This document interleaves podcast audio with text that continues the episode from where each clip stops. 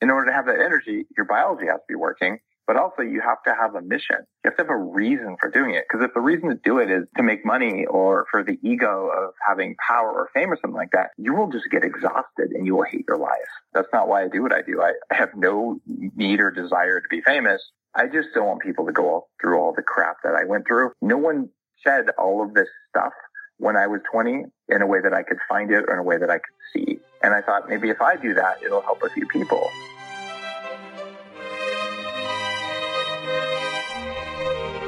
Hi, this is Joshua Spodek, and this is Leadership in the Environment. You're not the only one who cares about your impact enough to act. You're part of a global community undeterred by people saying, if others don't change first, then what I do doesn't matter, and other excuses. We've read the science, we can do this. This show is about personal responsibility, acting, and improving your life by your values. As guest after guest says, the challenge was hard, but thank you for getting me to do it. I wish I'd done it earlier. Listen on for leaders to inspire you, hear their struggles, and then act. Go to joshuaspodek.com slash podcast to commit to a public, personal challenge of your own. You're not alone, and you don't have to wait for others.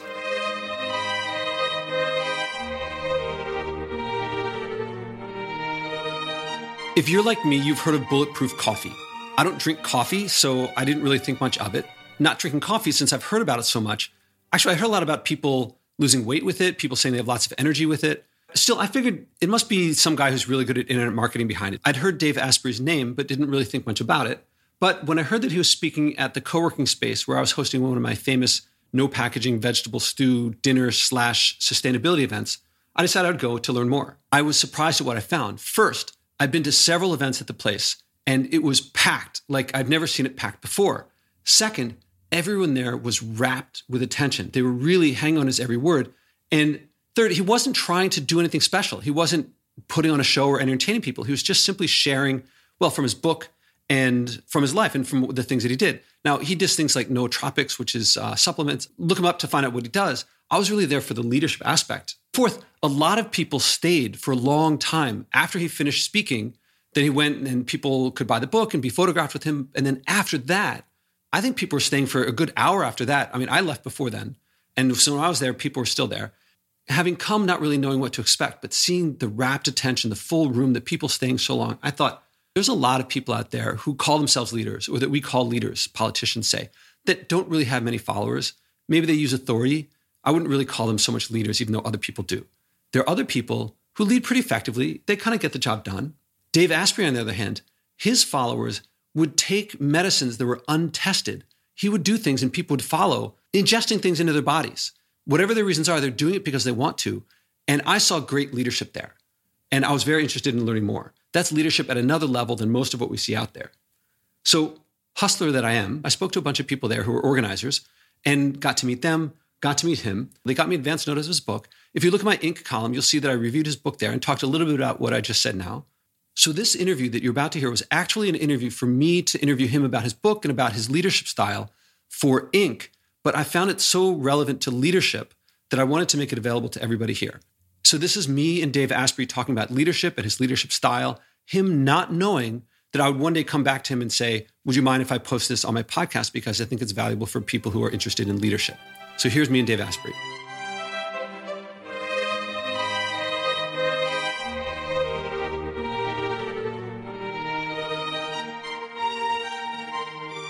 what I write about is uh, leadership, and I try to make leadership. I try to make it more available to people to enable them to improve their leadership. And I feel like a lot of people cover you about like experimenting with stuff, but I, I saw leadership there. And if it's okay with you, that's what I'd like to ask you about. I would be very happy to talk about that. Okay. And as I was reading the book, there are a bunch of names of people that I've, I've worked with and talked to, like Neil Strauss and Mike Koenigs, Joe Polish, Tim Ferriss. So I, spent two weeks with Neil in North Korea. Oh wow! So I was it was kind of cool to keep a running tally of, of mutual friends. Anyway, what I noticed is that on a scale of leadership, there are some leaders who are just ineffective. They maybe have authority, and people might call them leaders, but they're not really. I, I think a lot of them are not leaders, and some, some are effective, and they'll get loyalty, they'll get followership, but rarely do you see not just like for you to have a room full of rapt attention, but you're getting them, you're leading them in a process of, of experimenting on themselves, like ingesting things into their body, doing things that are experimental. That's leadership to me on a whole other level. And is it I don't know if this is a simple question to answer, but is this something that you've intended to achieve? Do you know how you've achieved it? Is it something that you can share how you've achieved that? I think I know how I achieved that. And this is something that doesn't it doesn't make it into the internet marketing uh, world of, of things. It's that if you want people to really follow you and engage, it's not about metrics and it's not about having a bot or something like that. It's about actually getting on an airplane and flying to New York and standing in front of a room of people and showing up authentically, having something new and of value to the audience to say, and then doing it again and again and again. And I have, I mean, I, I travel 150 days a year. I have since the, the founding of the company. And there is no substitute for FaceTime. And if, if you want to connect with a community, you want to create a new community around biohacking uh, the way that I did, you have to be very conscious of the way you show up. And I do the Bulletproof Conference. Uh, that's now the biohacking conference. We'll have our sixth one this year. I think last year I probably hugged every single one of the 2,500 or so attendees. And you saw me in the templates, man. I, you got to be there. You got to be real, and you have to have the energy to do that. And in order to have that energy, your biology has to be working, but also you have to have a mission. You have to have a reason for doing it. Because if the reason to do it is is to make money or for the ego of having power or fame or something like that, you will just get exhausted and you will hate your life. And that's not why I do what I do. I, I have no need or desire to be famous. I just don't want people to go all, through all the crap that I went through. No one said all of this stuff when I was 20 in a way that I could find it or in a way that I could see. And I thought maybe if I do that, it'll help a few people. And it helps more than a few people. But that's what motivates me is I, I think we're wired to be nice to each other, but it doesn't work if all this other stuff is in the way. So how do we go about removing the other stuff and giving people the tools? Because I like it better when the people around me feel good. so uh, it's the authenticity uh, and the integrity and, and, always speaking the truth and not uh, not dumping on, on other people and not playing the science troll game. Uh, a lot of online people make that mistake too. They, they say, oh, I'm going to play the takedown strategy. I'm going to polarize people. I'm going to create an enemy uh, so I can have a tribe. It all works, but you know you got to look at the world you're creating when you do that. It, it, doesn't mm-hmm. actually work as well as you think it might, even if you get the follow. Uh, sounds like it sounds like when you do it, it's, it's there's a fun to it. There's a couple questions that came up when you answer that. One was, could you always do this, or did you learn to do it? The other is, I mean, all that flying, all that hugging, the require that, that energy. I, I felt like you hinted at where it came from, and I'm curious if there's something deeper than just you know you want to make available what wasn't available for you in, the, in your 20s. So, could you always do this, or is it something you learned? I used to have Asperger's syndrome. I was a computer engineer from Silicon Valley. I yeah, was that's super was, angry. Yeah. I wouldn't make eye contact with people. Uh, I, I used to have uh, like OCD and ODD, oppositional defiant disorder. I might still have some of that, but in a good way. And, as, as in, I don't do dumb things. Uh, I oppose them. Uh, but so no, I couldn't do this. I didn't have leadership skills. Uh, in fact, I, I would say I lacked leadership skills what made the difference for me is I identified early in my career in Silicon Valley that I didn't have the skills. I didn't recognize that I was pretty much anxious and uh, and angry all the time um, because that was my normal state. and I started studying how business interactions worked, how deals were done. I got mentors in the companies where I worked. Uh, and I studied kind of like an anthropologist because I had the Asperger's brain going on back then because I hadn't fixed my biology yet. Uh, so I'd go to business networking meetings and just watch how people interacted the way like a culture anthropologist would look at things until I could understand it and do it. Then I said, oh, I don't know how to do this. So I became a teacher for the University of California. And within a year or two, I ran the program to teach working engineers how to build the modern internet. I did that for five years, four nights a week, three hours a night. And I became very good at leading a classroom full of people. And I signed up at work and I said, hey, let me be the guy to give the speeches when no one wants to. And soon I was giving keynote presentations. I don't remember the first keynote I gave because I was too afraid. That was probably around 1995, 96. Uh, I was working for 3Com in Silicon That's Valley. not the one you were microdosing, I guess. Uh, no, no, that was many years later. But it was a focused effort to build the ability to do that. And soon I became in charge of global evangelism for a big company where you had to know what you were talking about in so much depth. So anything that you say is true and any question from the audience, you can handle it on your feet and you can handle a question from a Wall Street banker saying, here's why you're going to go out of business. You can handle a question from an angry customer or from uh, an engineer trying to prove his worth or her worth by discrediting you on stage and to be able to handle it and be cool and not just act cool, but actually be cool. And is that inner peace? So that's what made it easier for me. And that all came about from neurofeedback, personal development, meditating in Tibet, the 40 years of Zen stuff. And that's why I have so much energy because I managed my mitochondria with the bulletproof stuff and because I got rid of all the internal friction that used to slow me down. So what I'm doing is relatively effortless in that it gives me joy, it gives me energy. I can make energy from food and air better than most humans, uh, and I know what I'm doing. And every time I succeed, probably someone's life is better. So that's a that's a much easier job than standing up and forcing yourself to do it. If that, that makes sense. Yeah, I'm hearing that it, you may be burning a lot of calories, but you're prepared to do it. You know how to do it. It's coming the energy to do it, not the calorie energy, but the mental energy and the body energy is that's it's coming from inside, and so it sustains you. That, if I read you right, that comes from that comes from love, nowhere else. love for it doesn't. That's a powerful word, and I mean, you talked about gratitude and how helping others is is creates flow states, and is it love for others, love, love for, for people, it's, nature, for it's love for people, it's love for the world we live in, uh, it's, it's love for humanity. I, I truly, I fundamentally believe we're wired. In fact, I, I can tell you where the wiring comes from based on mitochondrial network decision making. We're fundamentally wired to be kind to each other and to be supportive of each other if other conditions are met. And I am actively doing everything I know how to do to build a world where those conditions are met so that we can express our natural kindness to each other and build communities and do good things that both support the planet and each other. I, this is the fastest and most powerful way I know to do it. And if I find a faster way, I'll do that too. Yeah, it feels like that's a big thing. Yeah. And that is a big thing that, like, if you can find a faster way, if you can save 10 minutes, save 10 minutes. Why wouldn't you? And exactly. Feeling inspired? Do you like hearing others acting that you're not alone? Go to joshuaspodek.com slash podcast to hear other interviews, but even more valuable, join the growing community of people who care enough to act, not just talk. Read the list of people who have taken on personal challenges and then commit to one yourself. Don't be surprised if you end up loving it, changing more, and finding people following you without you even trying. That's what happens when you improve your life by living by your values.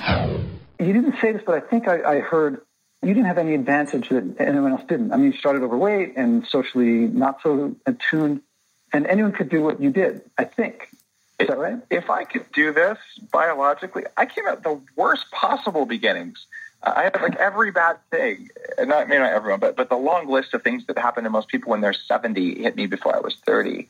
So if I can be at 9.6% body fat, which is what my scale told me this morning, uh, and have the amount of energy I have with my six hours and five minutes of sleep, I'm pretty sure that if you didn't have autoimmunity and obesity and all those other things when you were young, that you probably would be ahead of me if you were doing the stuff that I was doing now. And that said, I'm pretty smart. At least I like to think so. I come from a family of engineers. So uh, my IQ was already pretty good, and I did do things that raised my IQ. So I have some smarts in there that help me do it. Uh, but the energy and the biological performance, those things, uh, those are from biohacking. So that's yeah, that's something I want to bring to people. This, this is just me on a personal note. That I, the bigger the person who achieves stuff, the more that they say this stuff is available to everyone else. And I, am trying to bring that to people. So I'm, I'm glad that you shared that. The book is is very it's both comprehensive and very detailed.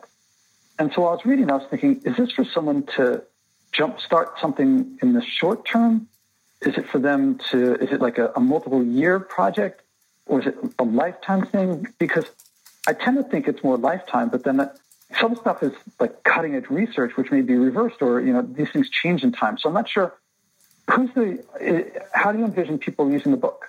Well, most people want to be better at whatever it is that they care about, and most people, at, at any time in life, but quite often when you're younger, you have these these lofty visions of, of what you could do, what what life could be like, what you really want to do, what your dream is, what's on your bucket list, but I want help doing this. I don't know what to do.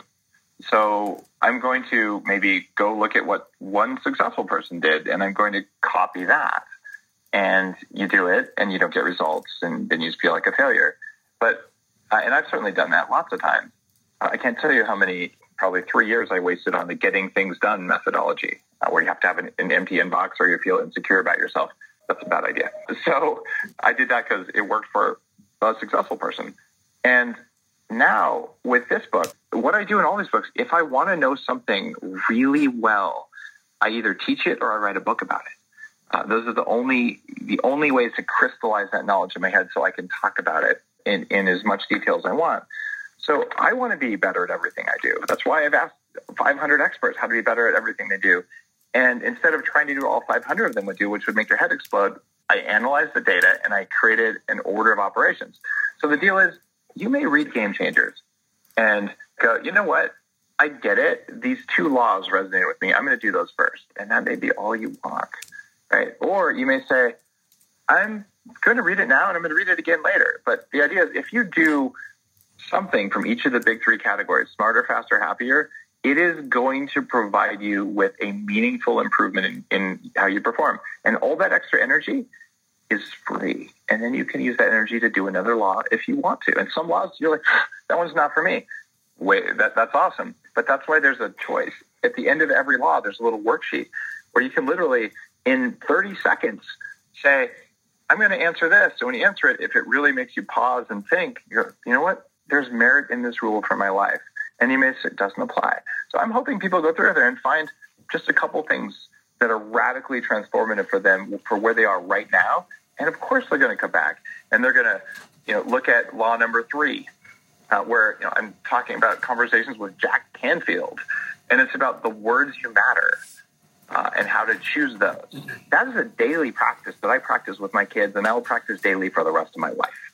Uh, and hearing it not just from me, but from you know, luminaries in the field, maybe every single day from now on, a person who reads that book is going to stop saying can't and need and all these other words that are lies to themselves that inhibit their ability to think about the world and to perform at their level. And maybe they'll believe it because they heard it from people who are at least as credible as I am, if not more. So that law, I, it, that might stick with you forever. You don't have to do anything but just change how you think. Others, you go out and you do a specific thing. Like I've decided I want to get outside my head for the first time in my life. I'm going to, you know, go on a vision quest. I'm going to go do Vipassana. I'm going to go to Burning Man. It's a one-time thing. You check it off. I did that. Or I'm going to try smart drugs for the first time. I'm going to pay attention to what I eat. I never thought about what I eat as whether it makes me a good human being or not. But since half these people, half these people in the book said that food mattered a lot for how they perform, maybe now I have the motivation uh, to you know not eat the potato chips and to choose something that's a better choice. That's the idea here. It'll change your thinking, even if you don't do what's in it. So much I want to follow up on what you just said. There's, uh, I first have to mention, I was emailing someone not half an hour ago, and they were, I have a podcast, and they were uh, asking, it was someone, a PR person promoting someone, and it, it, wasn't a good fit. And I started writing them, I can't do it. And I, I went back and erased it, having just read your book. And I didn't, I, I didn't mince words. I said, look, it doesn't fit with what I do. I didn't say I don't want to do it, but I kind of I didn't say I can't. I took that out. And uh, did it feel different? I, yeah, it's more honest. I, I was thinking about the word weasel. I mean, I've already. I mean, in my book, I talk. I give people an exercise not to use the words good, bad, right, and wrong. So bad was already one that yeah. I've, I've, mostly avoided, but also good, right, wrong judgment words. And uh, I've done Vipassana a couple ten days, and I actually started looking up. I don't know how to pronounce them, pyrosam and modafinil, and so I started looking them up. I'm not, I don't think I'm going to get them yet. Yeah. But uh, I'm. But you're thinking about it. Yeah, it, it, reminds me that I have friends who biohack who told me about them, and I just kind of didn't think about it for a long time. I was with a friend a couple weeks ago who was um, he had a Juul, a J U U L, and I was like, oh, I remember him talking about nicotine, and he was, he wasn't saying this is the best way to get it, but maybe I should try it, and just got to think about these things. I, I feel like you've created a thinking that you're doing now. It, you you nailed it uh, exactly. It, it, if it makes you just think a little bit more, is there a different way to do what I'm doing now that's going to get me more? That would be the ultimate win for this book, uh, and it, it's already having a, a few of its intended effects on you. Uh, one last question. Uh, I, I, mean, I'm happy to keep going, but I, I think we're over time already. But uh, yeah, we are. Game changers. At first, I thought game changers meant it was a, a reference to things to do, but then I saw the stories, and I think game changers is it about? I think it's probably about both. But it, does game changers refer to people? Does it refer to things you can do to change your game? Both or more? You you nailed it the first time. It's about both. The people who I've interviewed on the show are in, are consciously people who've changed the game in their field. The people who've done noteworthy things, so they are game changers. But the advice that came out of this, all those laws, those are game changers for you. And you'll find in most of the things I write and talk about, the underlying theme is what's in it for you. and so most people are going to interpret this. These are game changers for me, but I hope when they turn the pages, they'll recognize that when they hear guys like, you know, Bill Harris and Arianna Huffington and Bill Sears and, you know, just all these, these people who've done big things. Like, wait a minute, I'm not just getting advice from Dave. This is distilled advice from lots of people who've done stuff that's worth paying attention to. So it's both. Glad to hear. I, would love to keep going. And uh, if there's a time to reschedule it for a longer conversation, I'd be happy to. But uh, I want to respect your time and let you go. Uh, thank you so much. Um, I'd be happy to answer some questions by email too, if that's uh, if that's going to get a piece out faster. I'll follow up how we can, and then hopefully see you again some sometime soon too. Perfect. Looking forward to it. Same here. Bye. Thanks.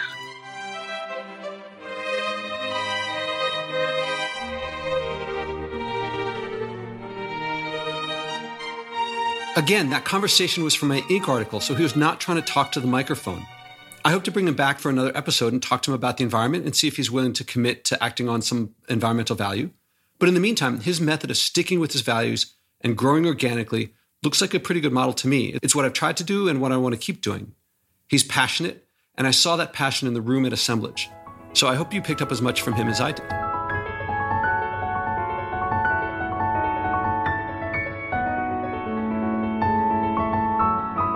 Did you feel inspired too? then act. Go to joshuaspodek.com slash podcast and click to commit to your personal challenge so you can inspire others. Value means better and worse, and living by your values means living better by your values. You may struggle at first, but it's the hero's journey from living by others' values to living by yours. People say that little things add up. I won't argue against it, but what I find counts is acting doing something, anything, starts that mindset shift from the debilitating, others should act first, or making excuses to the empowering, I can make a difference. And living by my values improves my life. I don't have to wait for others to act first. I'm looking for leaders, people who will bring what works here in this podcast to communities I haven't reached. Billions of people want to change their behavior. There's room for leadership from personal leadership of just yourself to whatever scale you want. Start by acting and changing yourself go to joshuaspodek.com slash podcast and commit to your personal challenge.